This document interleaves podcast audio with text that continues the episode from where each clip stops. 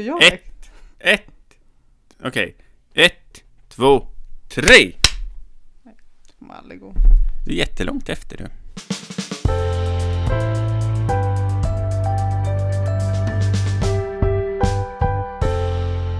Då är ni välkommen till det första avsnittet av podden Ångermanland, en nyhetspodd från en redaktion som är bäst i världen på Ångermanland. Jag heter Anton Korén, har med mig Emma Wallenius, reporter i Sollefteå idag. Hallå där!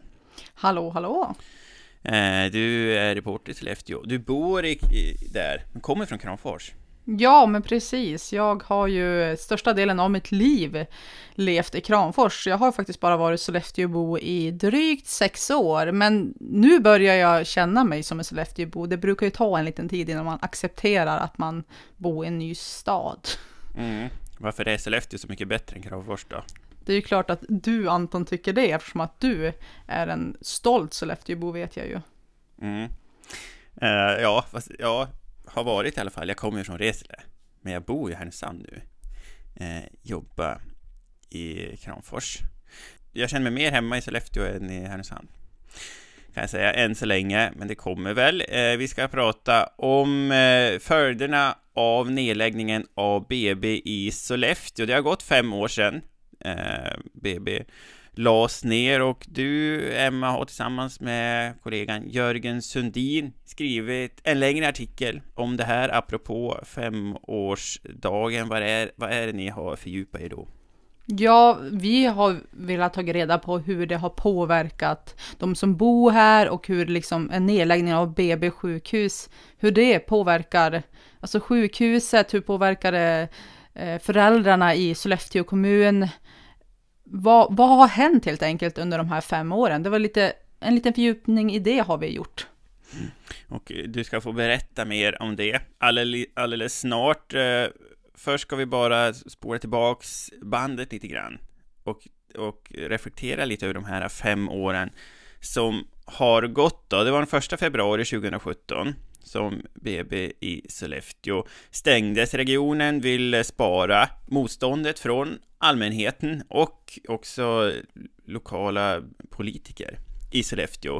Eh, det var jättestort. Därför inleddes en ockupation av foajén på Sollefteå sjukhus den 1 februari 2017. Oerhört mycket folk där. Minns du hur det var, Emma, den första tiden? Jo, men det minns man ju faktiskt. Även om det var fem år sedan och eh, jag då var 25 år så har jag starka minnen kvar till hur folk satte sig där och från början var det nästan lite hett att ockupera tror jag, för det var mycket folk som satt där och gäng, gäng bokade upp sig i olika pass och sånt där. Och, ja, men som du säger, det var ju kändisar där, eh, både politiker och artister och ja, men allt möjligt. Mm. Annie Lööf, eh, Jonas Sjöstedt, Gudrun Schyman, Stefan Sundström var där. Träffade Stefan Sundström på ettårsdagen av ockupationen 2018. Han var där och eh, uppträdde då. Fick väldigt mycket eh, liksom uppmärksamhet i media det här också. Eh, både eh, lokalt och nationellt. Eh, det som kanske fick mest uppmärksamhet var när ABF höll en eh, kurs i bilförlossning. Det, det, det är liksom nästan ikoniska bilder på hur en instruktör sitter med och ska, visa hur det här ska gå till i en bil. Mm. Ja, men precis. Det vart ju internationellt. Det kom ju media från andra länder för att dokumentera helt enkelt. Vad, vad är det som händer i Sollefteå? Har de sådana här kurser här för att ja, men, hjälpa föräldrarna fall om någonting skulle hända under tiden som de fraktas till BB? Men nu har det gått fem år. Emma, om vi ska börja med det här då. De stängde ju för att spara pengar, gjorde de det? Ja, den här frågan är ju lite komplex om man säger som så. Från början, alltså, som, du säger, som du säger, de stängde ner det för att spara pengar och det gjorde de första året. Då, då sparade de det de behövde spara första året. Eh, men sedan har det gått sämre. Personalkostnaderna skenade 2019 på grund av barnmorskebrist och gav ett underskott då på 12 miljoner. Och även året därpå, 2020, så fick de, fick de ett underskott på 7,8 miljoner.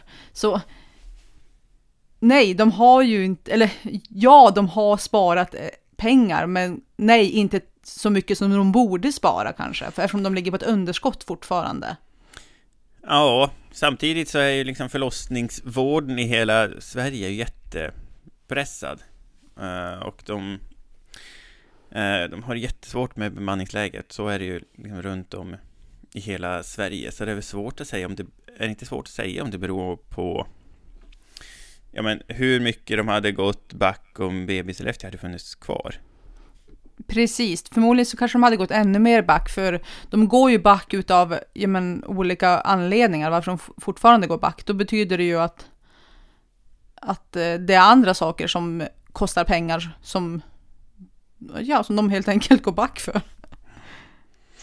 Eh, vi nämnde eh, kursen i bilförlossningar. Fem år har gått. Är det många som har haft eh, användning för en sån kurs? Det var nog kanske en jättetrygghet då när de hade kursen, för att folk var nog så oroliga från att tidigare haft ett BB där du där du bodde. Många kanske till och med varit gravid under tiden som de trodde de hade ett BB här eh, i, i Sollefteå. Så jag tror att den har, från början så gjorde den säkert rätt och gav mycket trygghet till personerna som gick den kursen, för då fanns ju förmodligen en oro. Men under de här fem åren så är det bara en person som har fött eh, i bilen från Sollefteås upptagningsområde. Så det, den har ju kanske inte behövt övats så många gånger. Kan man se om det har blivit liksom, komplikationer på andra vis i förlossningarna, där man kan dra ett samband mellan de längre avstånden som har blivit? Nej, eller klart det har blivit en del komplikationer ändå, men det, ingen har i alla fall dött under de här fem åren. Och det har inte, ingen har skadat sig ordentligt liksom på grund av att de behövde fraktas 11 mil till ett BB. Men det har ju varit en bilförlossning, det har det ju varit. Mm. Och sen har det varit jättemånga oroliga föräldrar. Det, är ju, man, det beror ju på hur man väger. Bara för att du inte har statistik på någon har dött så kanske oron har varit stor hos de flesta föräldrarna som behöver frakta sig så långt. Du har träffat en blivande förälder som heter Tova, som ju ger eh, uttryck för det här. Ja, men precis. Tova Modén heter hon. Hon är 22 år gammal och ska strax föda sitt första barn. Eh, och hon har varit så super att hon har velat vara med och dela med sig till oss om hennes oro och verkligen öppna upp sig för oss hur det känns att ja, men, vara i den situation som hon är just nu. Hon har 11 mil till BB, eh, det är hennes första barn och hon kommer föda någon gång nu i februari. Hon, är, hon säger det själv, hon är orolig över väglaget, hon är orolig, att starta inte bilen, hon är orolig över vad händer om jag inte har batteri, alltså batteri på telefonen? Om min sambo är ute och gör någonting och jag måste ringa till honom. Så, alltså, det är så mycket saker som hon måste hela tiden tänka på, försöka ha liksom en plan A, B och C för att, för att försöka få kontroll på den här oron att det är så långt. Mm. Och, du, och det har ju också forskats på det här, på följderna av stängningen och då har det ju visat sig att, att Ja, och det är väl inte jätteförvånande kanske, men att oron är stor bland de blivande föräldrarna i Sollefteåområdet. Ja, men precis. Vi har pratat med en, med en tjej som heter Emily Larsson som eh, började forska i, vad, forska i nedläggningen av BB i Sollefteå och vad den, dess konsekvenser kommer att bli. Eh, så hon har i fyra års tid forskat i just det. Eh, hon har pratat med tio föräldrar som ska snart föda. Hon har pratat med barnmorskor, hon har pratat med chef, vad säger man, chef? Hon har pratat med, med olika slags eh, verksamhetschefer och eh, ja, men helt enkelt samlat ihop mycket info och då har hon ju kommit fram till att oron är betydligt större om man har så där långt till ett BB. Emelie Larsson har ju också sett att man tänker sig ofta en situation med två föräldrar som har en bil. Men det finns ju faktiskt de som är ensamstående eller de som inte har ett socialt eh, kontaktnät som kan hjälpa dem att åka in till BB. Att de personerna som redan är utsatta blir extra utsatt när man har så långt till ett BB. Det kan jag äh, tänka mig. Jag har bekanta i Sollefteåområdet som har bott hos eh, släktingar eller kompisar i Övik eller i eh, Sundsvall när det har börjat närma sig. Någonting som jag också tror eh, har, väl har blivit en följd är att det, det har blivit vanligare med igångsättningar med planerade förlossningar. Jo men precis, det, det, det, det kom också fram under tiden som vi har arbetat med det här dokumentet att igångsättningar har blivit mycket vanligare, speciellt i alla fall i Sollefteå och Kramfors kunde de ta fram. Men det är ju också för att, ja men där, det säger barnmorskorna, det kan bero på oro, det kan bero på att man tidigare haft en jättesnabb förlossning också. Men det kan vara det kombinerat att eh, personen som ska föda barn är jätteorolig och därför sätter vi igång henne i vecka 40, 41 för att istället för att hon ska behöva vara orolig de sista två veckorna och känn, kanske inte komma in i tid. Eh, jag har ju blivit igångsatt en gång. Jag har fött två barn. Första barnet födde jag i Sundsvall. Eh, då hade vi bara fem minuter till BB. Och det andra barnet då, som min sambo födde, och inte jag som födde dem. Eh, det, det, då bodde, bodde, vi, bodde vi i Härnösand. Och då vart vi igångsatt. Eh, den första förlossningen, den gick ganska fort. Ett par timmar ungefär var vi inne på sjukhuset innan barnet kom. Så då när det liksom började hända lite grann, men inte jättemycket, så då fick vi bo på patienthotellet eh, ett par dygn. Och sen så vart vi igångsatt. Och hade vi bott i Härnösand, då hade de skickat hem oss.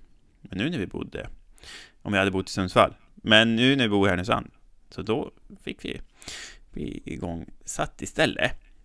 Vad eh, tycker ni om att ni fick det erbjudandet att bli igångsatt? För jag gissar ju att det är ett erbjudande också, eller en rekommendation kanske. Men vad, mm. vad tycker, ni, tycker du eller ni att ni fick det? Mm, ja, vi tyck, det tyckte vi var bra. Eftersom att vi bodde så pass långt ifrån, fast inte jättelångt. Vi bor ju 40 minuter från eh, Sundsvall. Men i det läge som vi var, att vi fick vara inne på sjukhuset, det är jättenära till BB då. Alltså, då är det jättenära. Så då känner man sig trygg, för man vill ju vara på sjukhuset när man ska få barn. Då vill man inte vara på väg till sjukhuset. Nej, för det, det är ju också en aspekt som vi måste, som har kommit upp. Det är ju att de som fraktar sig så långt, de har ju också oftast verkar också och då, då har du, ska du ha ont i en och en halv timme. Men har, skulle du ha nära till BB så får du ju fortare smärtlindring om du vill ha det. Ja. Ja, gud. När vi åkte in, när vi fick vårt första barn för två och ett halvt år sedan, då vi skulle åka in till BB, då vi bodde i Sundsvall, och fem, det tog ju bara fem minuter. Men oj vad länge det kändes. Hon hade jättemycket verkar och mm. hade ont i bilen. Kunde inte gå in på sjukhuset, körde en i rullstol. Eh, så det hade varit jätte, jätte besvärligt om vi hade åkt mycket längre ifrån. Vad skönt att, man, att ni kunde vara två då, kan man tänka sig. Tänk de som är ensamstående och måste ta sjukresa in.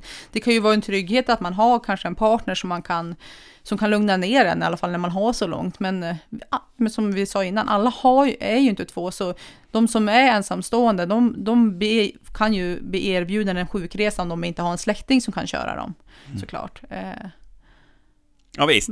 Men det är ju en lång resa att ha ont i, uh, ja. faktiskt. Det är det. Det är en jättelång resa att ha verkar i. Det vore inte inget som jag skulle vilja vara med om. BB-ockupationen då, den har ju pågått fem år.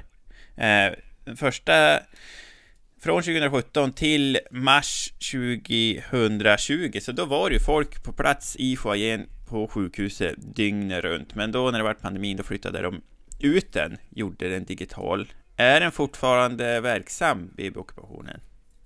Jo, men den är absolut fortfarande verksam. Den, den är högst levande. Mm -hmm. På vilket sätt då? Ja, numera så är den ju digital, så då, då får man boka upp sig som pass som innan och eh, gärna fota sig själv och lägga ut in i den här gruppen som de har på Facebook. Eh, så ockuperar de där istället för i foajén. Men de har sagt att så fort eh, restriktionerna släpper så är tanken att de ska sätta sig nere i foajén igen. Ja, vi får se hur det blir med det. Glenn Nordlund, regionråd, har ju varit med och eh, instiftat nya regler i regionens lokaler.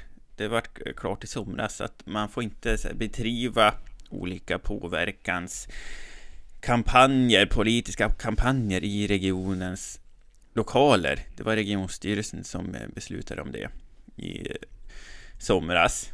Och då när han har fått frågan så här, eh, vad kan det här påverka BB-ockupationen, det här beslutet som ni har tagit? Då har han sagt ungefär, eh, jag tycker att det vore bra om alla följde de här reglerna som vi har. Mm -hmm.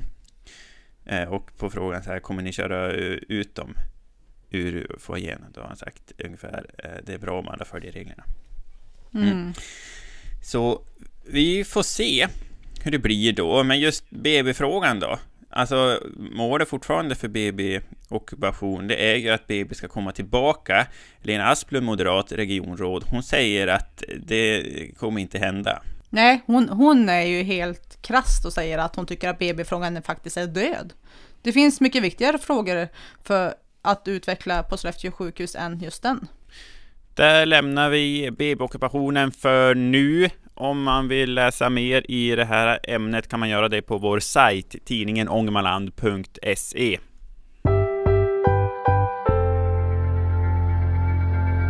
Nu så kommer vi gå vidare i podden med ett segment som vi eh, kallar Hur har arbetsveckan varit? Så den, eh, det, det blir så här då, att du Emma, du, du, du ställer en fråga till mig. Eh, hur har eh, den senaste arbetsveckan varit? Det har varit en del bränder i Kramfors på sistone. Dels så var det en villabrand ganska centralt där en, en kvinna i 70-årsåldern omkom. Det var en tragisk händelse. Sen så var det också en brand på Torggatan centralt i Kramfors. Det var en butik som började brinna på kvällen och dagen efter så då skulle jag ut och leta berörda av den här äh, branden. Det var lägenheter ovanpå butiken som eh, brann. Så då ville jag prata med dem som bodde där för att höra hur de hade påverkats. För det hade brunnit ganska mycket, det hade inte blivit helt utbränt och så. Det hade rykt väldigt mycket. Men det hade inte spridits upp till lägenheterna. Men de borde ändå ha blivit påverkade tänkte jag. Så då, då slog jag på eh, adressen, ringde till eh, några personer och då så ringde jag till en som heter Marie Wallin. Och ofta när vi håller på och ringer till folk, så då eh, vill ofta folk inte att vi ska ringa åt dem. De tycker mest att det är besvärligt när tidningen ringer. De undrar så här, nej, varför, varför vill du prata med mig? Eh, jag eh, vill inte vara med. Det kan man förstå att folk tycker också. Det är inte alla som vill vara med i tidningen. Men Marie, hon hade inga problem alls att vara med i tidningen. Vilket var jättebefriande för mig som lokalreporter. Och det visade sig också att hon hade varit den som upptäckte den här branden. Och det var hon som eh, larmade brandkår. För hon hade kommit eh, och kört med sin bil in på Torggatan klockan 10 på kvällen och då hade hon sett att hela gatan var full i rök. Eh, hon ringde sen räddningstjänsten som kom dit och fick det där under kontroll ganska så fort. Jag kan säga också i den här branden, så polisen tror inte att den är anlagd, utan de tror att det är något elfel som orsakade den. Och Maries lägenhet luktade lite rök, men inte så farligt. Själv då Emma, hur har din arbetsvecka? Jag läste om Tommy Svensson, Sandra Svensson och Kristina Fors. De är tre syskon som driver jordbruk tillsammans i Sånga utanför Sollefteå. Du träffade dem du. Ja men precis, jag träffade ju eh, tre stycken syskon som eh, bestämde sig eh, för att driva lantbruk tillsammans helt enkelt. För fem år sedan så fick mellansystern idén att jag ska köpa får och jag ska övertala mina syskon att vara med på idén och deras föräldrar. Och de köpte idén, så de bestämde sig för att köpa får tillsammans och börja driva lantbruk tillsammans med alla syskonens familjer och deras mor och far. Så nu har det gått fem år sedan de startade, eh, eller sedan de köpte fåren. Och eh, nu har de fjällkor också, de har mycket odling som de säljer. De, de helt enkelt samarbetar jättebra och gör det ihop. Eh, väldigt idyllisk och härlig, eh, härligt eh, gäng helt enkelt tyckte jag att träffa. Ja, och de bor ju ganska nära varann. Ja, men De precis. Eh, jag vill ju själv förklara det som eh, barnen i Bullerbyn. Eh, mamma och pappa bor i ett hus med en ladugård och sen så bor barna i husen runt om. Så de bor inte mer än ett stenkast ifrån varandra helt enkelt.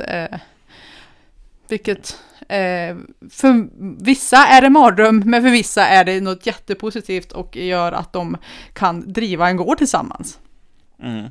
Så himla smart det där också. För det är så många som vill ha ett litet jordbruk. Eller man, det är så här, det, det är idylliskt.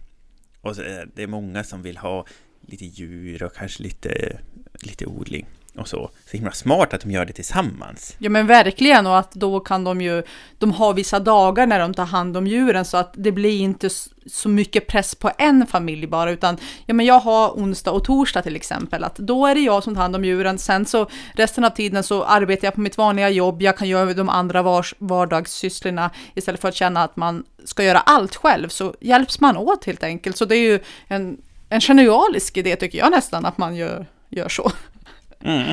Och de har bra så här, syskonrelation och så. Ja, men det verkar i alla fall som så. De var väldigt synkade när jag intervjuade dem och de, den ena började prata, den andra avslutade meningen. De var verkligen, det märks att de har växt upp ihop och att de verkligen står varandra nära och att de umgås på vardaglig basis helt enkelt.